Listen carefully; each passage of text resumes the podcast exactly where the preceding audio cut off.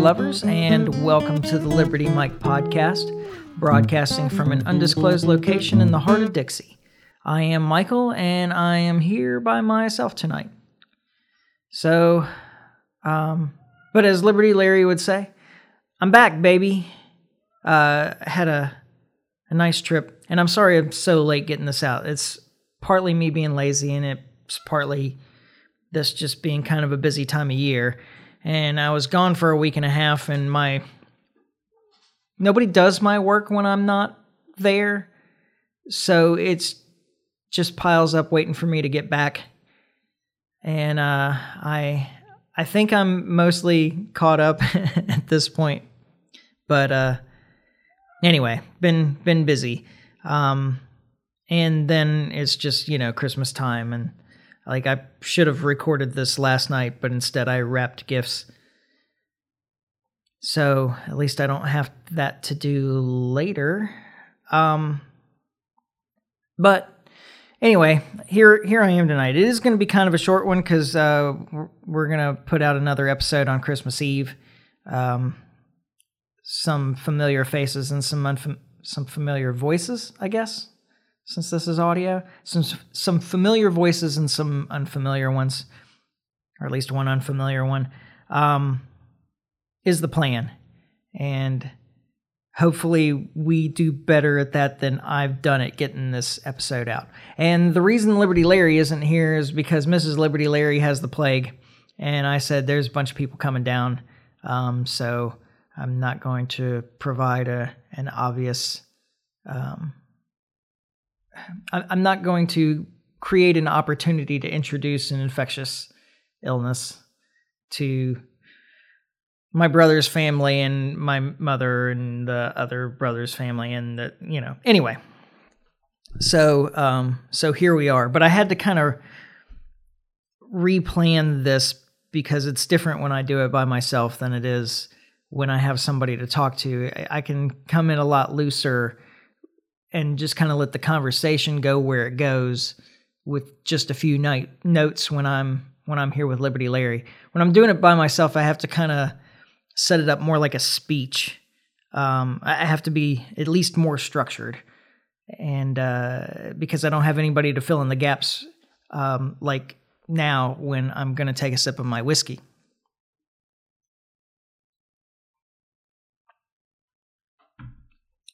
So there will be some pauses like that during the podcast.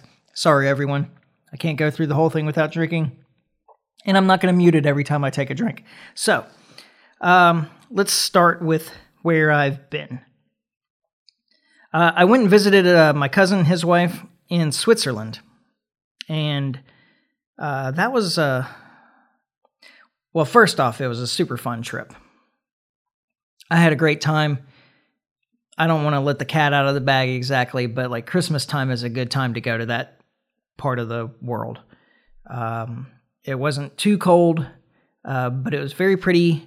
Um, there was some snow, there was some sun, there was a lot of mist and rain too, but uh, there were also Christmas markets everywhere, um, bunch of lights up. Uh, they use almost entirely white lights. Much classier looking than our Christmases with all the gaudy red, blue, and greens and um, I had a I had a really fantastic time, and I learned a little bit about Switzerland also while I was there. Primarily, that they are, they, it is a really seems to be a truly federalist country, like what what we were designed to be, um, with the various provinces within Switzerland maintaining quite a bit of autonomy. In fact, I was asking them uh, uh, about like Bern is the capital of Switzerland, right?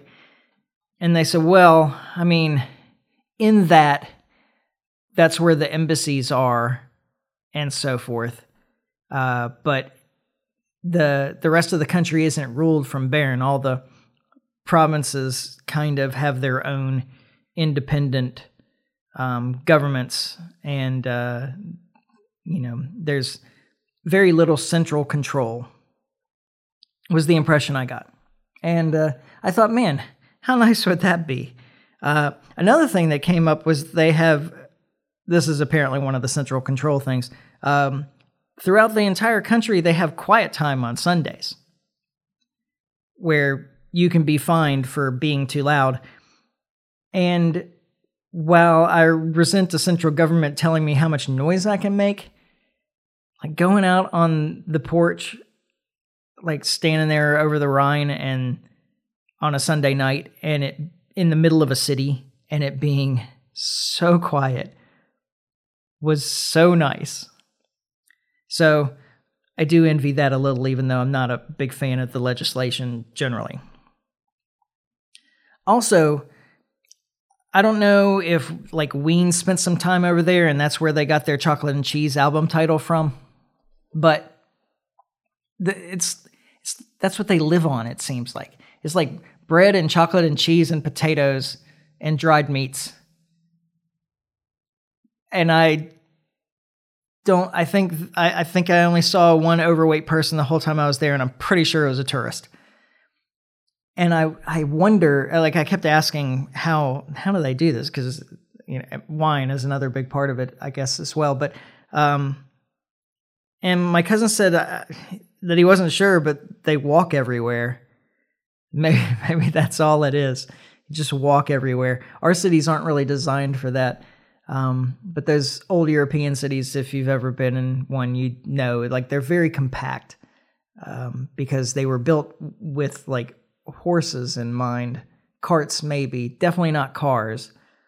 And um, so everything is kind of squeezed in together, and um, a high concentration of of things. And so there was a lot of walking. I enjoyed the walking. It was very pretty. A little cold sometimes, but um, but you're also going up and down. And uh, anyway, the the point is primarily that if you ever get the opportunity, um, you should definitely go. And if if I get the opportunity to go again, I definitely am. And it, it is, I guess it can't be a bucket list thing if you've already done it. I'm not entirely sure how that works. I never really studied the bucket list concept, but if like I definitely want to at some point in my life go back to the Lake Geneva area again. Uh, it was really nice out there. And my my cousin and his wife were telling me that um, I should try and go in the spring or summer. Like a different season is a different experience. So maybe I'll maybe I'll get the opportunity to do that soon. And if not, someday, someday, I'm gonna do it. So. Um, before I get into a real topic, we're going to have another pause while I have another sip of my whiskey. See, Liberty Larry gets to fill in these gaps normally, and so now you get to hear how much I drink.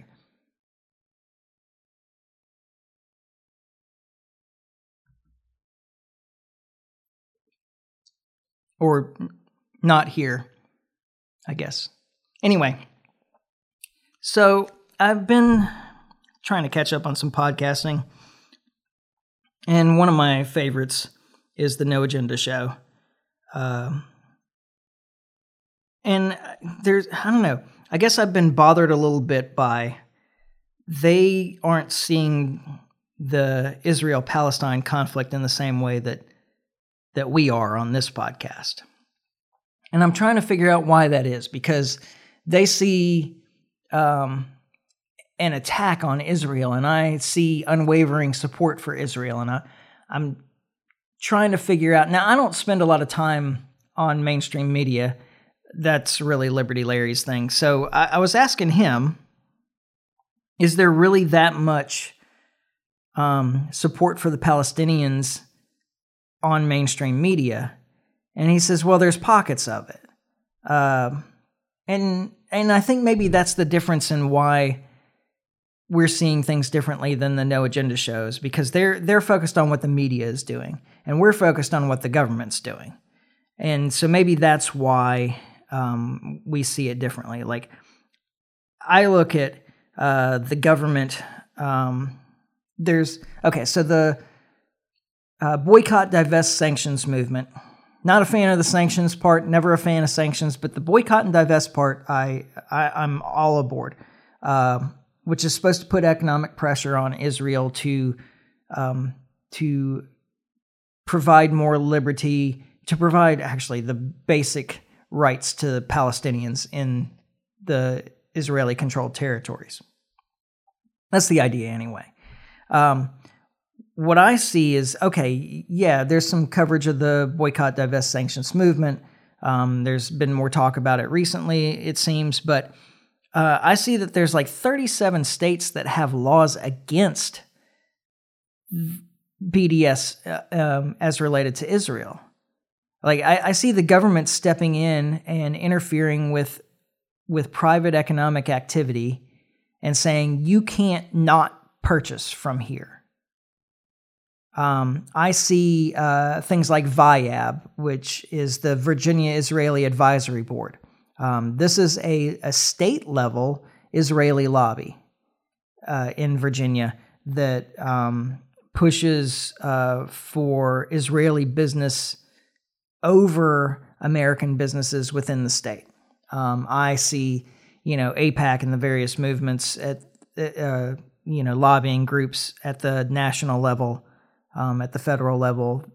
I, so I, I, see government, and I see people like, um, like Blinken get out there. Well, all right, let me get to that in a second. I I understand why left wing media, particularly, would be more amenable to the Palestinian cause because even though they have a lot of involvement in the government, which is definitely all in for Israel, their base, the the left wing grassroots, um, recognizes that there's a problem there. And I, you know, I, I look at some of these younger uh, protesters, uh, you know, pro-Palestinian protesters, putting up Palestinian flags and ripping down American flags, and and I think, oh God, I don't, want to be associated with this group. Like they don't understand what they're doing, and in a lot of ways, it reminds me of the um, the Wall Street protests years ago. It's like it's it's people that that can see that there's something's wrong, but they can't actually identify what the problem is. And so they're blaming the wrong thing or they're going about it the wrong way. And it, it frustrates me to be, um, it, it, takes away from a, a real um, movement for Palestinian rights to have, um, you know, th- these young people that don't understand really what it's about and look at it only through this kind of Marxist oppressor oppressed lens. And it's not even that they're wrong in this case, but they don't understand the the history of it, um, and they just come off sounding like idiots, um, or they provoke that kind of visceral response from people on the right that the like the anti-war right. Um, that don't want to be involved in another conflict, don't want to support another war, but you start tearing down American flags and there's this kind of visceral reaction saying, "Well, I'm I'm opposed to that. So whatever this group is for, I'm against it." Um, and you know, we we've tried on this podcast to to focus on where the problem is, which is at the government level, and not I mean, I guess we still get called names, but anyway, it, it just it, it kind of reinforces um, it kind of reinforces this team sport way that politics has, seems to have moved, and uh, and I don't think it's productive for for them for what they want, even though they don't understand why. Um, and it definitely seems unproductive for those of us that do understand why there should be like I, am certainly um, pro-Palestinian freedom, pro-Palestinian rights. Um, I mean, but the the truth is, I'm you know pro-Jewish freedom and pro-Jewish rights. It's not it's not a problem with the the people or the background or the religion or or what it is, but I'm anti Hamas and I'm anti Israeli government, you know, particularly the kind of strong right wing Likudnik version that's there right now. And I just I think that people are kind of focusing like these these young people that just want to be out there in the streets protesting and they they see that something's wrong but they don't really understand it and so they their rhetoric around it focuses on the wrong thing. That's I that's what I'm trying to get at. But I understand why left-wing media has some pressure from their base, from the grassroots left wing, um, not to throw all in for Israel. Um, so you get some um, you get some kind of pro-Palestinian or even anti-Israeli uh, slant from the left-wing media. I don't think that you're getting that from Fox News. I could be wrong because I don't watch any of this, but when I asked Liberty Larry about it, he was like, "Oh no, no, no! Fox News is definitely all in for Israel, no bones about it. Like, yeah, that's it." Um, and you see kind of the same thing from the Biden administration as well because their base, the their voters, uh, tend to be more on the side of the oppressed, and so um, they have to at least pay lip service to the the you know to the Palestinian side to appease their base. But they're saying one thing and they're doing another. Um, you know, like Blinken was out there just last week saying, yeah, you know, we're really uh, urging the Israeli government to do everything in their power to protect civilians. And in the same speech, he's like, and we're giving the Israeli government bigger bombs. And, and so he's like talking out of both sides of his mouth. Oh, well, we want to protect civilians, but we're going to give them bigger explosions to drop in into Gaza. And so you, you see that their their rhetoric is such that they're trying to appease their base, but their actions. I mean, this is a, a pretty common problem of government, I suppose. Generally, is that they're they're saying one thing, they're doing another. Um, they're saying what they think that the people that vote for them want to hear, but they're doing whatever the hell they want. And so then we had this, uh, what was all in the news um, was this House hearing uh, for with the presidents of um, Harvard, uh, UPenn, and MIT about anti-Semitism on campus, and um, you had some some clips that went viral of uh, Elise Stefanik um, kind of grilling them about whether. Well, let's just play the clip real quick. Does M- at MIT does calling for the genocide of Jews violate MIT's code of conduct or rules regarding bullying and harassment? Yes or no? If targeted at individuals, not making public statements. Yes or no? Calling for the genocide of Jews does have, not constitute bullying and harassment? I have not heard calling for the genocide for Jews on our campus. But you've heard chants for intifada. I've heard chants which can be anti Semitic depending on the context when calling for the elimination of the Jewish people.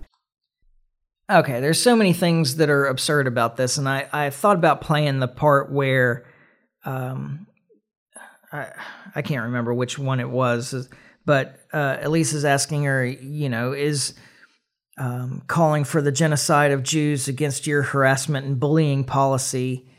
And um, she says, well, when the rhetoric turns into action, and Elise Stefanik says action you mean like when it when they actually go from talking about genocide to acting like to performing genocide or whatever? It just illustrates how absurd this whole thing was. And this is it's amazing to me that this group of people that has been on board with the idea where there's so much oppression out there and everything is harassment uh, or bullying of some kind, and we got to protect everybody from everything. Where math is racist and being on time is racist, but somehow genocide doesn't meet their definition of harassment or bullying. Um, and I mean, I guess it. They keep saying if it's directed at an individual, I guess this is following the the old adage of uh, if you kill one, you're a murderer. If you kill thousands, you're a king. I, I don't think that that was their intent, but that's the only way, the only thing I can think of to justify this way of approaching it. Um, but they're kind of trapped in this weird worldview where they're not sure how to how to approach this. But the the important part that was illustrated there was um, when the one president said that that she hadn't heard calls for genocide on her campus, and Elise Stefanik replies, "Well, you've heard chants of intifada, right?" Well, yes. Okay. So, I mean, this is a problem in and of itself. Like, intifada just means uprising. Um, and, and even the chants, you know, from the river to the sea, all Palestinians will be free, or, or however it goes. Um, these are inherently political speech. Now, I understand people can take things in a different way and so forth, but on the face of it, and the general meaning by most people that are that are you know chanting these things that are calling for intifada and, and doing the from the river to the sea chant, most of them they're calling they're not calling for the genocide of Jews, they're calling for a new political order in that territory controlled by Israel. And if they're calling for a new political order, it is inherently political speech and should be protected. Um, and I'm I'm certain that there are some people out there right now that are saying, um, "Are you saying that Israel doesn't have a right to exist?" Well, I hate to tell you this, but yeah, that's what I'm saying. Israel doesn't have a right to exist, and it's because states don't have rights. Individuals have rights. Israel has no more right to exist than the Soviet Union, North Korea, Japan, Venezuela, Argentina, the United States of America. Like, all of these things are just political groupings, and they don't of themselves have rights. It, it doesn't make sense to, like, the question doesn't even make sense to me. Are, are you saying that Israel doesn't have a right to exist? Yeah, the state of Israel doesn't have a right to exist. The individuals within it do. And they can organize themselves politically however it is they want, as long as they're not taking rights from others. That's the problem that we're running into here, is that one group within this political organization has a full set of rights, and another group within this political organization does not. That's where the problem lies. And I'm I'm tired of the criticism. It's like so sophomoric this idea that criticism of the Israeli government is somehow equated to anti-Semitism. I should be able to criticize the Israeli government as much as I want. I don't have anything against Jews. It's not anti-Semitic for me to criticize the Israeli government. I criticize I have spent 5 years on this podcast criticizing the US government among others. But I've spent five years, depending on who you talk to, some people think that's all I do. Um, I've spent five years or however long it's been, six years uh, on this podcast criticizing the US government. Nobody accuses me of being anti American. Okay. Let me take that back because Liberty Larry did point out to me that, yeah, there are some people that accuse me of being anti American for criticizing the US government. But they shouldn't. They're wrong. I'm not anti American. I'm actually quite patriotic. And so, similarly, criticizing the Israeli government does not make me against Jews, it makes me against the Israeli government. And criticizing Hamas doesn't make me against the Palestinians either. Nor does supporting the Palestinians make me a supporter of Hamas. The leadership and the citizens are not mutually inclusive, I guess would be the term. It's it's ridiculous to talk about things this way. Like how how is it that you can't ask for a new political order? Of course, they're trying to do the same thing here in this country, in the United States. Um, they're trying to make it difficult, illegal, taboo, something to criticize the government and suggest that we might want a new political order. But you got to remember also that our founding documents, the Declaration of Independence, says that it is our duty to replace the government if it fails to provide the rights to the people. And so I, I don't know. I um I guess that's really the point that I wanted to make about that. Uh, the other thing is that the whole the whole Zionism issue, they they talk like this is kind of a universal Jewish cause, Zionism, but it's it's not at all. Um, there are a lot of anti-Zionist Jews, and in the the 1920s, when this movement really really began, um, the Orthodox Jews thought that God expelled the Jews from the Holy Land in the Babylonian exile, and it wasn't the place of any mortal to decide when the Jews would return. Um, the Reform Jews in the 1920s uh, organized in o- opposition to the small Zionist movement that existed in the 1920s. Um, they saw Zionism as idolatrous, where, uh, you know, like blood and soil replaced God, Torah, and the prophets. Um, they there have been Jews throughout who rejected the idea that they were part of a diaspora. Judaism used to be a proselytizing religion. There are a lot of converts to Judaism.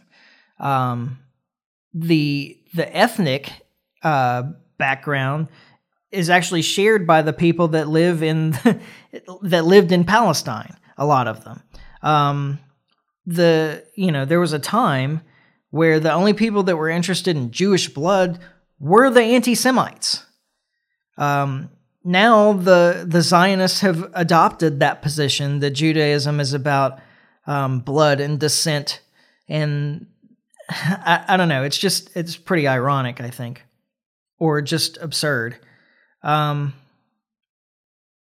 the they, they they have taken the beliefs of the racists and adopted them for themselves.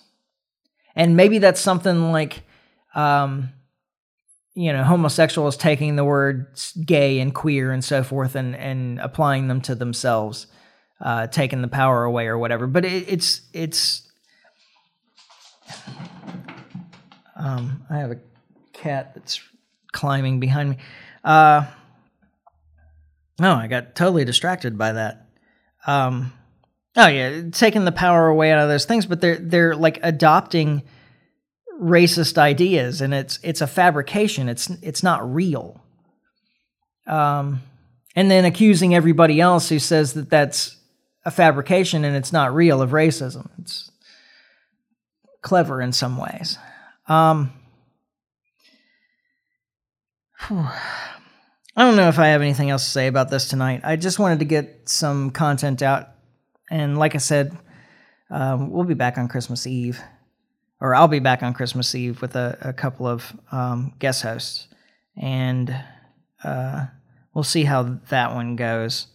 Um, I, I, mean, I hope I, I, cleared up some of this stuff. I'm, I am I'm, I'm, I'm frustrated with the use of racism, sexism, all those isms to to dissuade any kind of political challenge.